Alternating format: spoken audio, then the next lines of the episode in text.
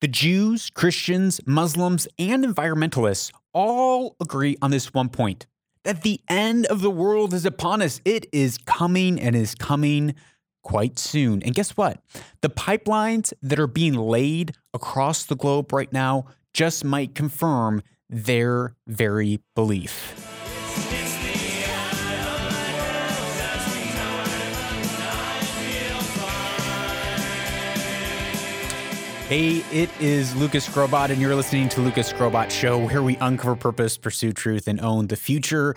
Thanks for being with me. Today, we are going to be covering pipelines. It sounds boring, but actually is very important and exciting. I'll tell you why in a minute. But if you have a question about this episode or any other episode, send me your questions. You can WhatsApp me at plus one two zero two nine two two zero two two zero.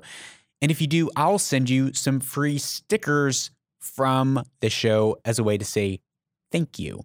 Now, back to this episode, the too long didn't read of, of how the Jews, Christians, Muslims, and, and the religion of environmentalism agree that the world is ending. And what does that have to do with pipelines? Well, here's the punchline. Environmentalism in, in moving to green energy, it's a great thing, but the technology is just not there. It's probably a number of decades away. And as as I do hope that we have technological advances that enable us to move to amazing green energies like fission, um, it's just not there right now.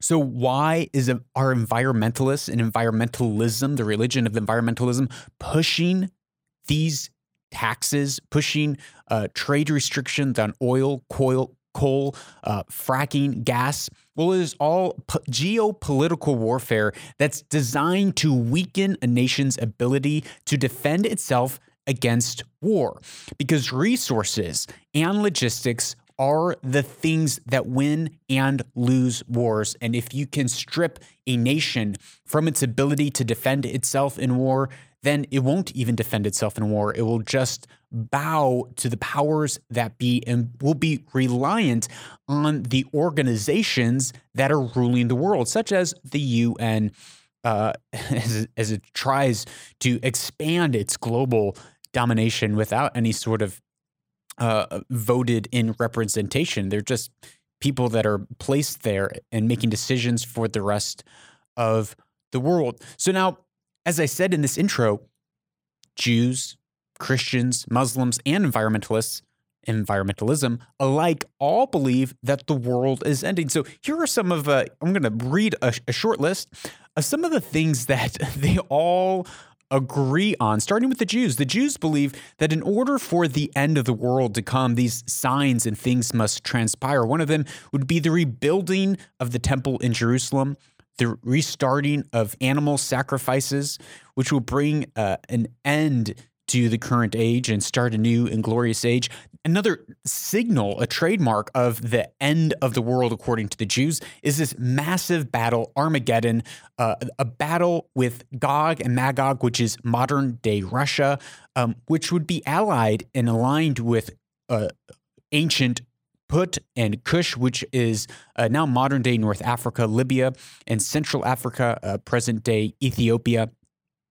And another ally to this uh, war, in this war of Armageddon, would be Teth Torgama, which is modern-day Turkey or Asia Minor, would be allied with Russia, and Gomer, which is modern-day Germany, and Persia or Iran.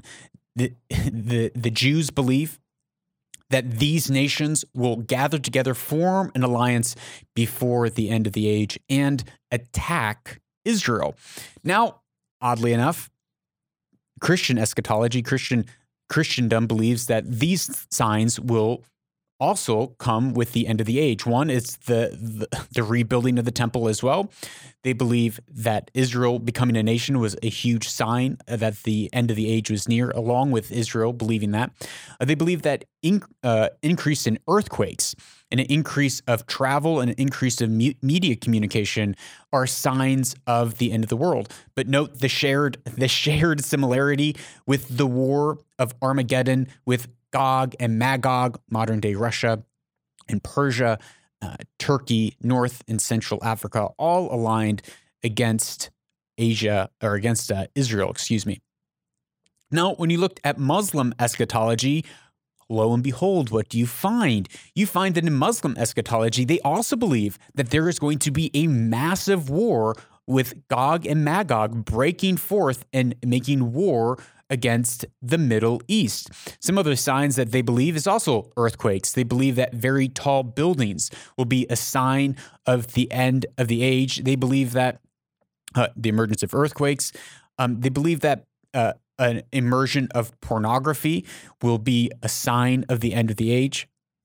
And they also believe that the old imitating the young and looking to the young for wisdom is a sign of the end of the age. So right now it looks like we are uh, three for three. All three are agreeing that the end of the age is near. But what does that have to do with environmentalism? Well, one of the signs that Islam believes is the end of the age is the greening of Arabia, and that when the Arab lands return to being lands of rivers and fields, that the end of the age will come. Now, what do we see happening right now? Uh, the Crown Prince of Saudi, Mohammed bin Salman, M B S, announces two massive green initiatives just over this last couple weeks on March twenty-fourth, twenty twenty-one. And they're planning to plant fifty billion trees in Saudi Arabia for a reforestation program. And I love it. I think that's great. I think they should plant fifty billion trees. I think that's a great idea.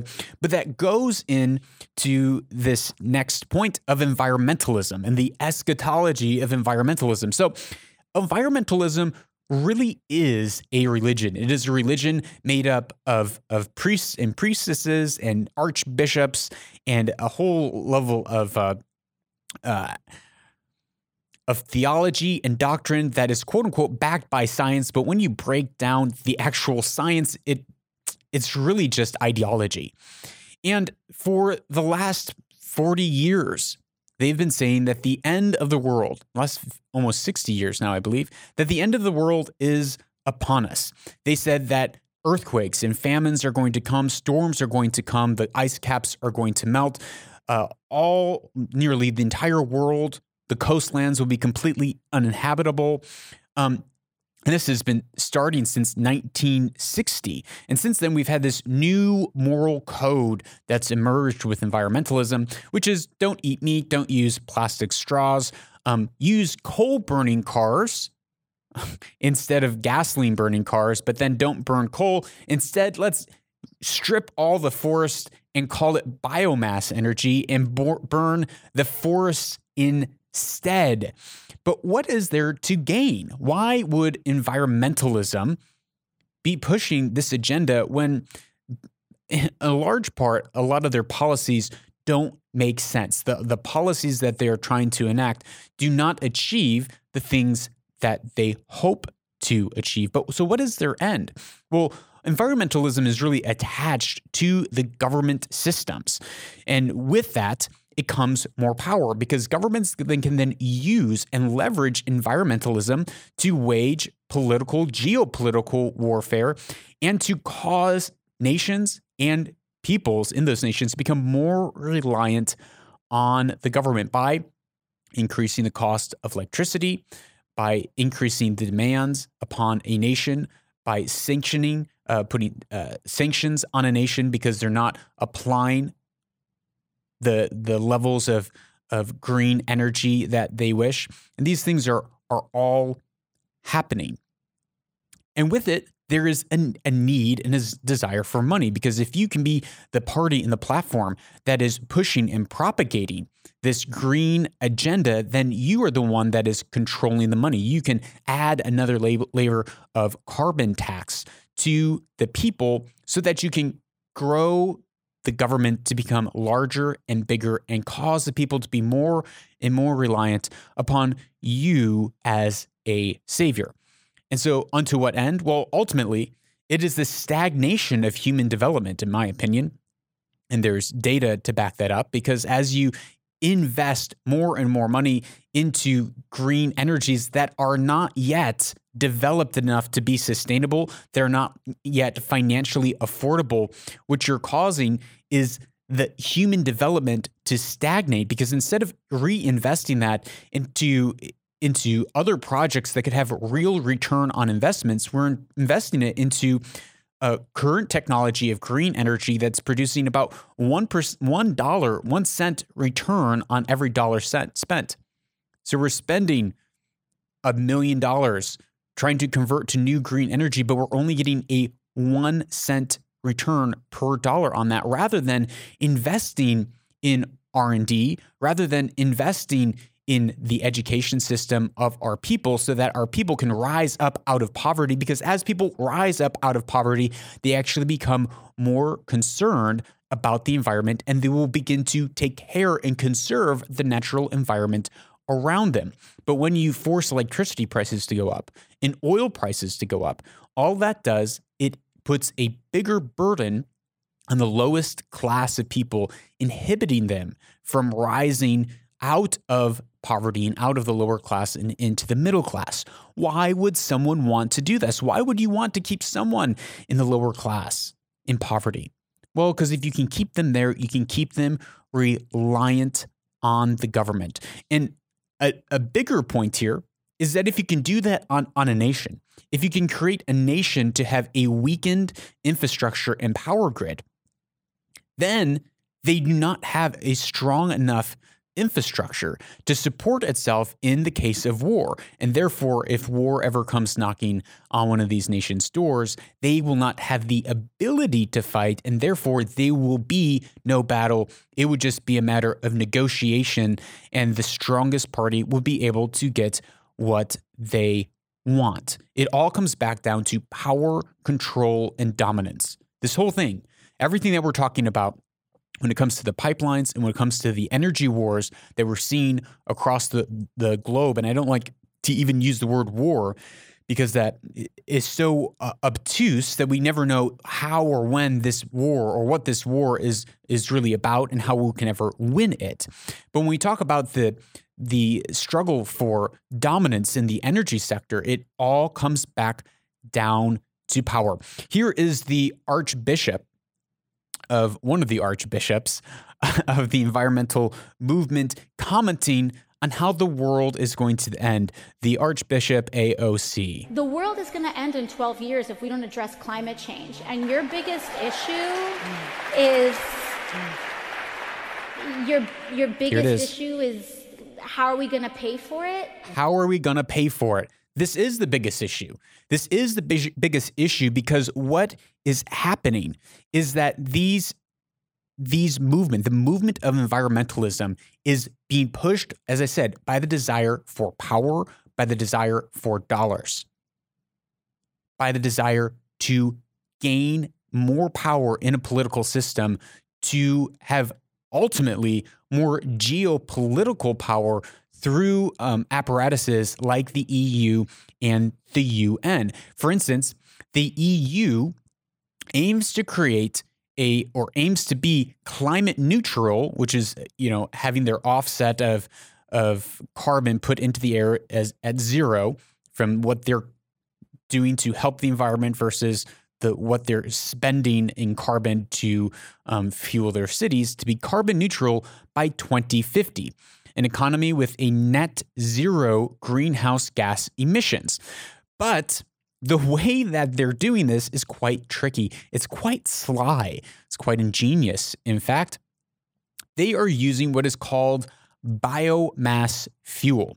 So thirty-nine percent, almost forty percent of the green energy that is being used in the E U is a certain type of fuel called biomass. Now, you may not have heard about biomass before, but biomass or biofuel is playing off a creative word, a creative positioning in the, the name of the fuel, bio. Why is it bio? Well, because it's trees. We have cut down trees, turned them into little wood pellets, put them on a ship, shipped them all across the world, and then we burn it in our coal factories, which we retrofitted to burn wood instead of coal. But we can call these biomass because it's, well, it's biological material that we're burning rather than digging up coal from the earth. And this is representing close to forty percent of the green energy that is being burnt or used in the E U, specifically in the U K and in Denmark. And now conservationists, people who care about the environment, are very concerned because what's happening is that they're they're stripping forests from places like in the U S, in Canada, in Vietnam, and then they're taking these forests, deforestation, they're putting it into wood pellets and sending it to places like uh, Europe, and now beginning more and more its growing markets in South Korea and Japan. Why are they doing this? And what are the effects? Well, they're doing this because they need to figure out how to fuel their cities. And the E U is saying, well, you have to be, and they have to have a plan to be net neutral by twenty fifty. And now they said, well, if you're burning wood, if you're cutting down forests, well, that's okay because technically that carbon is already out of the ground because trees pulled it out of the ground and pulled it out of the air. And so we can cut down these trees and we can then burn them, which is a less efficient fuel than coal because wood, wood is not as dense and it's not as refined as coal, so it's actually putting more toxins into the atmosphere. But the argument is that, oh, well, these this carbon that's released is already in the atmosphere from the trees, and trees will grow back in time. That is if these trees are being replanted, and with it, we're seeing deforestation and further harm to the environment. Now, now there are a lot of in, in environmental uh concerned people who are standing up and talking about this and fighting against this and trying to make this stop. But this is one example of just clever language to get around to get around their own goals to be able to still have a functioning society. Another one that they're trying to do is trying to push hydro. For instance, in China, China is a, is a big um, hydro nation. And there's a lot of complaints and arguments against hydro. In China, forty percent of their energy is quote unquote renewable energy, but those energies are coming from wind, solar, and hydro, water.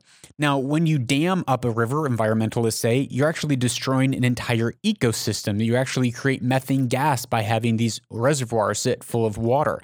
Um, and when it comes to solar, you're digging up rare earth minerals that cannot be recycled later on once you create it into a solar panel. And these solar panels are not yet efficient enough. So when you look at the cost to benefit ratio, and when you look at the cost of then having to dispose of these solar panels once that they're at the end of their use, you cannot put them in a landfill. You cannot dispose of them properly. And we have the same thing with wind turbines. They're incredibly expensive to use. They have a high carbon footprint, and their lifetime is quite short.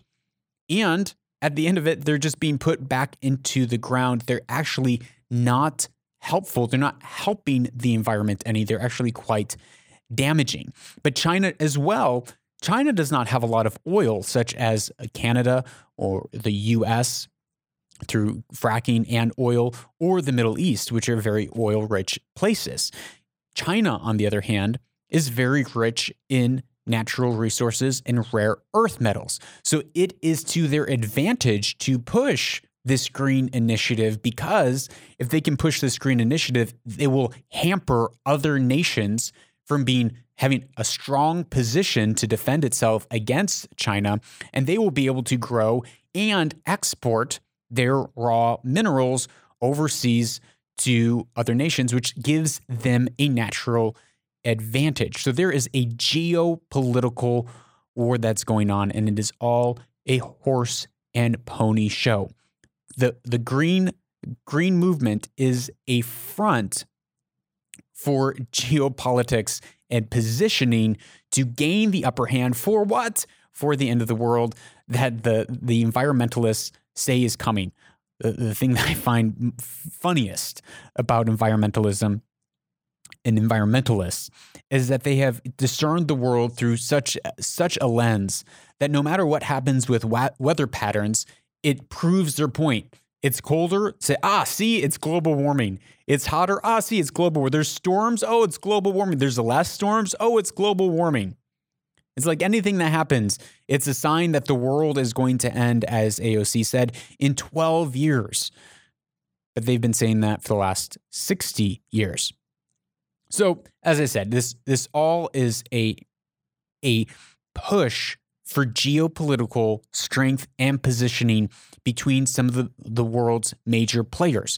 Now, you probably remember that when President Biden became president, the first thing that he did as president was kill the Keystone Pipeline, which ended up killing tens of thousands of jobs in America, th- tens of thousands of jobs in Canada, and hurting the relations between Canada and America. Trudeau, who is one of the most liberal world leaders that we know, actually had some harsh words to say about Biden and begged in, and is fighting to essentially get the Keystone Pipeline back up and running because Biden illegally stopped the progress of the Keystone Pipeline because there's actually government contracts in place. The president does not have the authority just to cancel a contract that is already in place.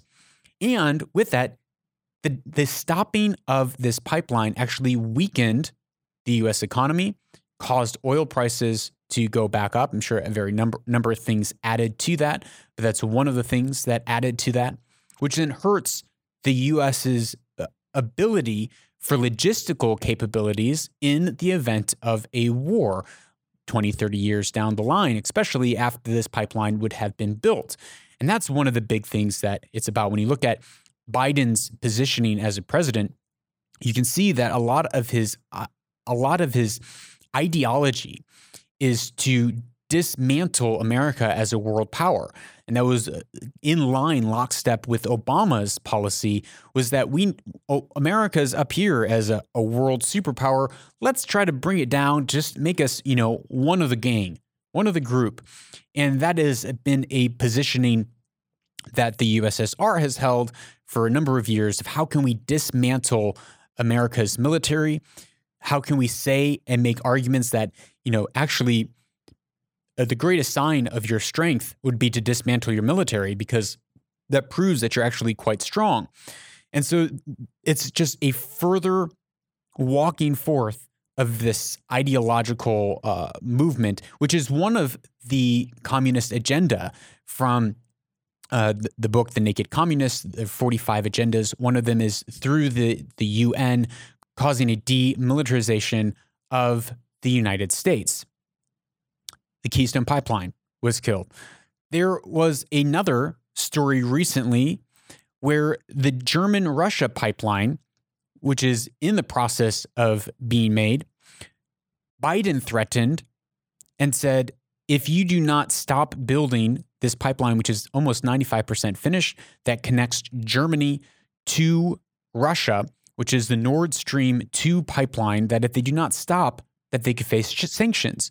So here is America threatening their own ally, Germany, that if you do not stop building this pipeline with Russia, which would cut out Ukraine from the flow, which Ukraine is another U S ally, and would cut out the E U from the flow and strengthen the Russia's positioning geopolitically and the relation between Russia and Western uh, Western Europe through Germany, saying, if if you don't stop this, we're going to put sanctions on you. Sanctions on you, our ally.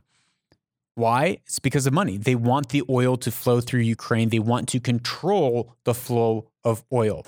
Oil is still a major and will continue to be a major for a number of decades still, powerhouse and, and logistical resource for these nations.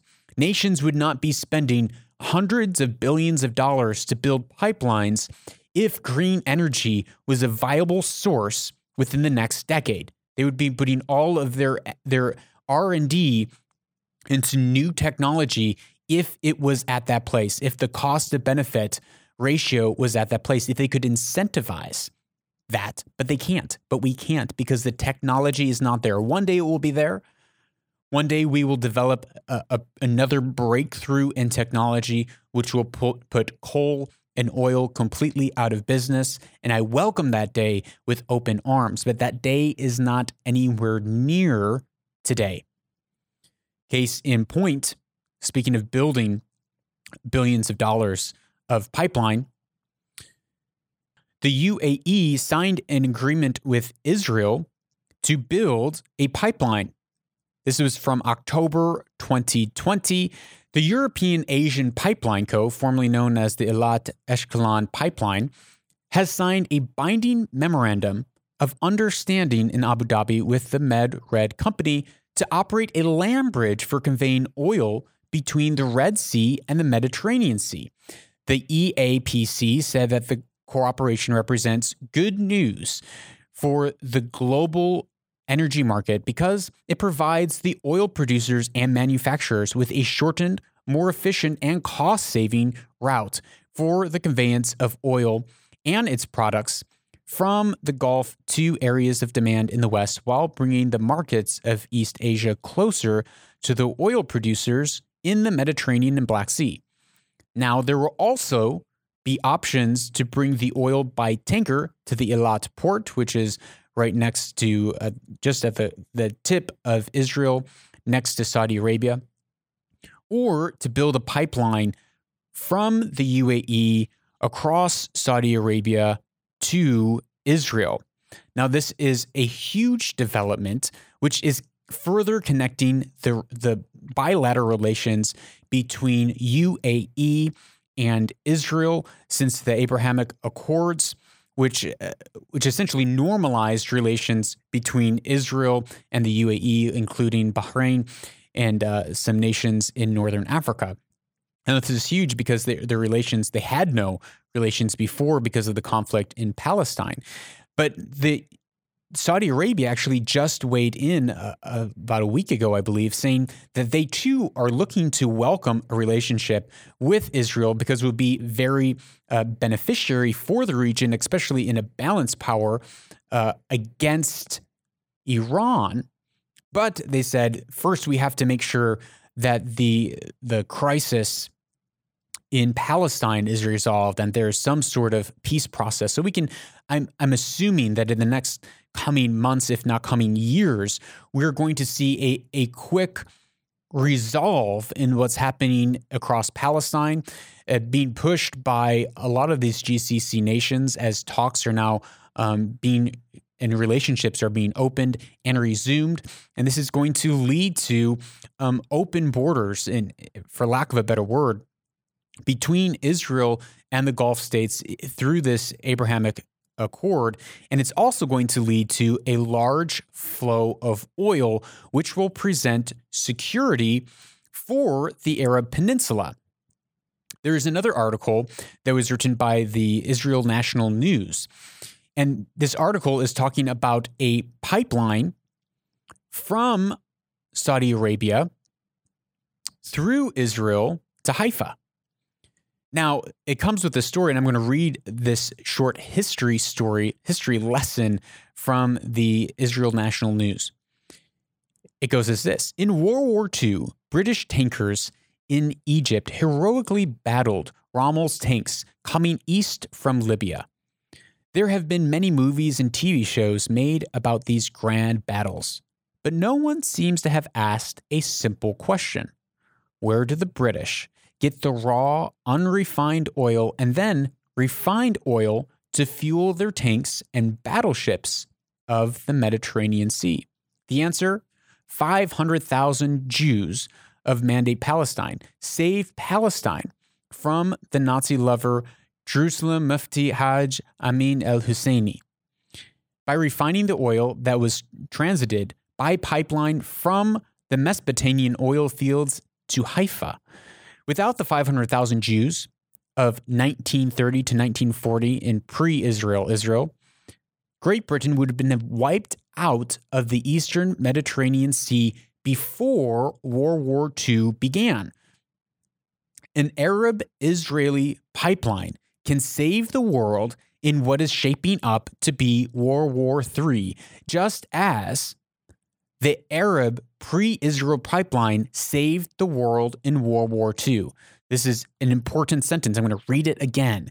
An Arab-Israel pipeline can save the world in what is shaping up to be World War Three, just as the Arab pre-Israel pipeline saved the world in World War Two. If Great Britain had been wiped out of the Mediterranean prior to World War Two, the the Allies would have lost World War Two, and we would all be speaking German. And uh, if you didn't have blonde hair, blue eyes, you might not be here. For instance, me and my Slavic people, we probably wouldn't be around anymore. The article continues. In the unlikely but possible event that Russia and Iran, if I if I remember correctly, didn't we start this epi- didn't we start this episode talking about Russia and Iran, Gog and Magog and Persia, creating an alliance to fight against Israel that is confirmed by the three major monotheistic faiths, both the, the Jews, the Christians, and the Muslims? Interesting. I don't know. Just saying. In the unlikely but possible event that Russia and Iran succeed in decimating the Sunnis from Iraq through Syria, when the contagious land corridor from Iran to Syria and Lib- Lebanon, and build an oil and gas pipeline to the Eastern Mediterranean, Saudi Arabia and the oil kingdoms have to have an answer, or they will be wiped out by the Iran Russian pipeline. The article continues. A Saudi-Jordan-Israel oil and gas pipeline is the only answer. It is the shortest distance between two points of Saudi Arabia and the Eastern Mediterranean. That was a historic path of the westward oil pipeline before Israel was created in nineteen forty-eight, when the Arabs declared an endless war. Egypt is too unstable to protect and control its own pipeline through the Sinai Peninsula, let alone anything grander.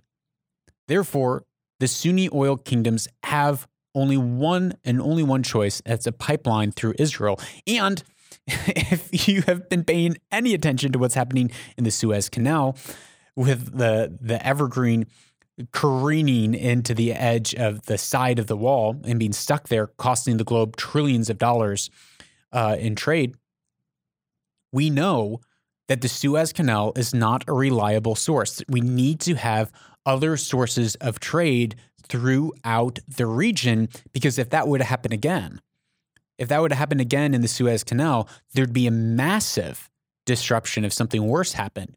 So how are these nations going to create the logistics that they need to defend themselves in the case that Russia and Iran do end up breaking through the barriers and, and careening down on the G C C and on Israel? So where does this all leave us? Well, this leaves us in, in two places for today. The first place that it leaves us is don't be fooled by envi- environmentalism. Take, don't litter, do what you can, don't be wasteful. Don't just leave your car running and leave your A Cs on or your heat running or water running. Like, take good care of the environment. Like, just take good care of the environment, but don't drink the Kool-Aid. Don't fall into the virtual, the virtue signaling and the moral positioning and the shame and feeling like you're better than someone else because you, I don't know, you have like bamboo bed sheets or something crazy. Don't fall into any of that. Now, on a micro level, yeah, if if you have a solar panel on your roof that's providing you hot water, good. Like, why not use the things that we have? But when it comes to a larger geopolitical level, oil is still the main source of energy. Coal is still going to be a main source of energy for years to come, I believe. And I believe that we can see that through the fact that these nations are investing billions and billions of dollars, not just the G C C and Israel, not just Russia and Germany, not just Canada, and hopefully America can get back on track. But we also see it with, with China. We also see with Iran and Russia. We see these oil pipelines. They're huge logistical resources to defend and supply uh, military operations and geopolitical positioning for decades to come. And if they saw a different or more efficient fuel source on the horizon, I guarantee you they would be putting their money elsewhere. That is all for the this segment of the episode, but stay tuned. We have a killer quote for our Weaver and Loom segment.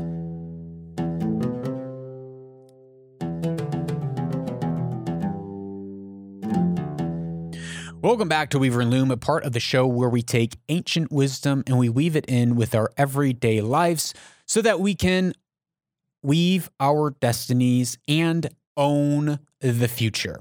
Now, today's quote comes from General Robert H. Barrow of the U S M C, which is the Command of Marine Corps. He noted in nineteen eighty, "Amateurs talk about tactics, but professionals study logistics."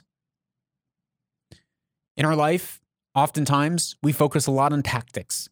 We focus a lot on strategies. We focus a lot on our on our goals and our dreams and how we're going to get there.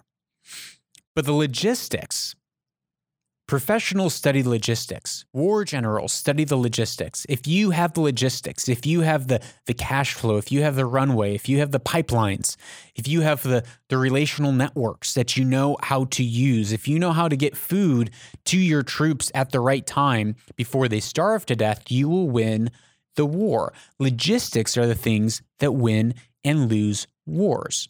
Now, uh, the one and only Sun Tzu from The Art of War, he talks about this also. He mentions in his book how that the, the best way to win a battle is to not fight it at all. And the best way to not fight a battle at all is to have enough strength so that no one attacks you, to have the upper hand. And the way that you can have the upper hand is by having the logistics that you need in place in your life, just as nations right now are building these pipelines so that they have the logistics that they need so that there's not even a war, so that they can prevent a war. Because if you are strong enough, if a nation is strong enough, they will not be threatened. They will not be pushed around. And another nation will not dare attack because they know that the cost might be too great. This is what's happening on a global scale with these pipelines. And this is also what's happening on a personal scale with our lives.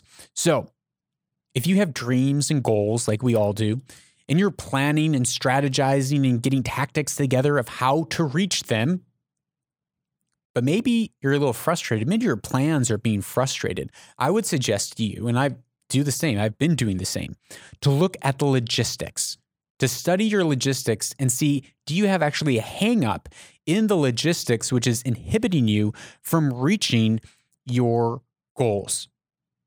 And I would look at things like cash flow or your network, your resources. Do you have the, the runway that you need to accomplish your dreams?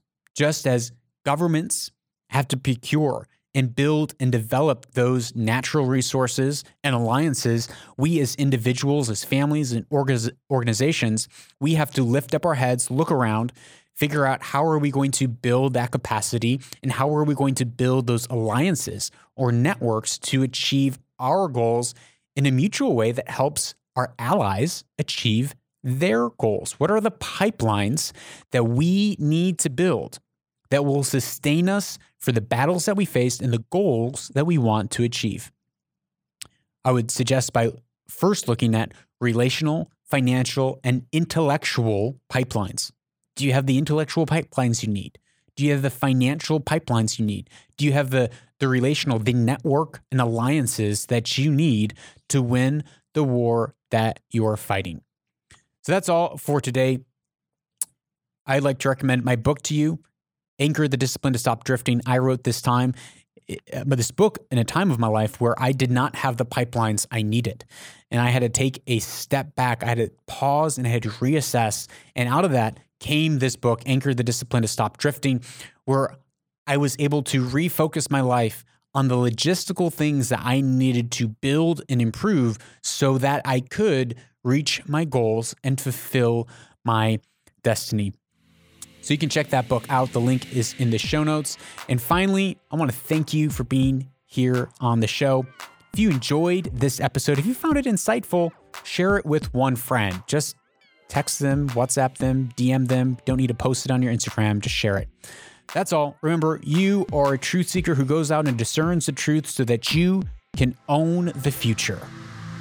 Associate producer for this episode was Treece Best Hannafan the third. Treece, thank you for all your hard work and dedication to the show.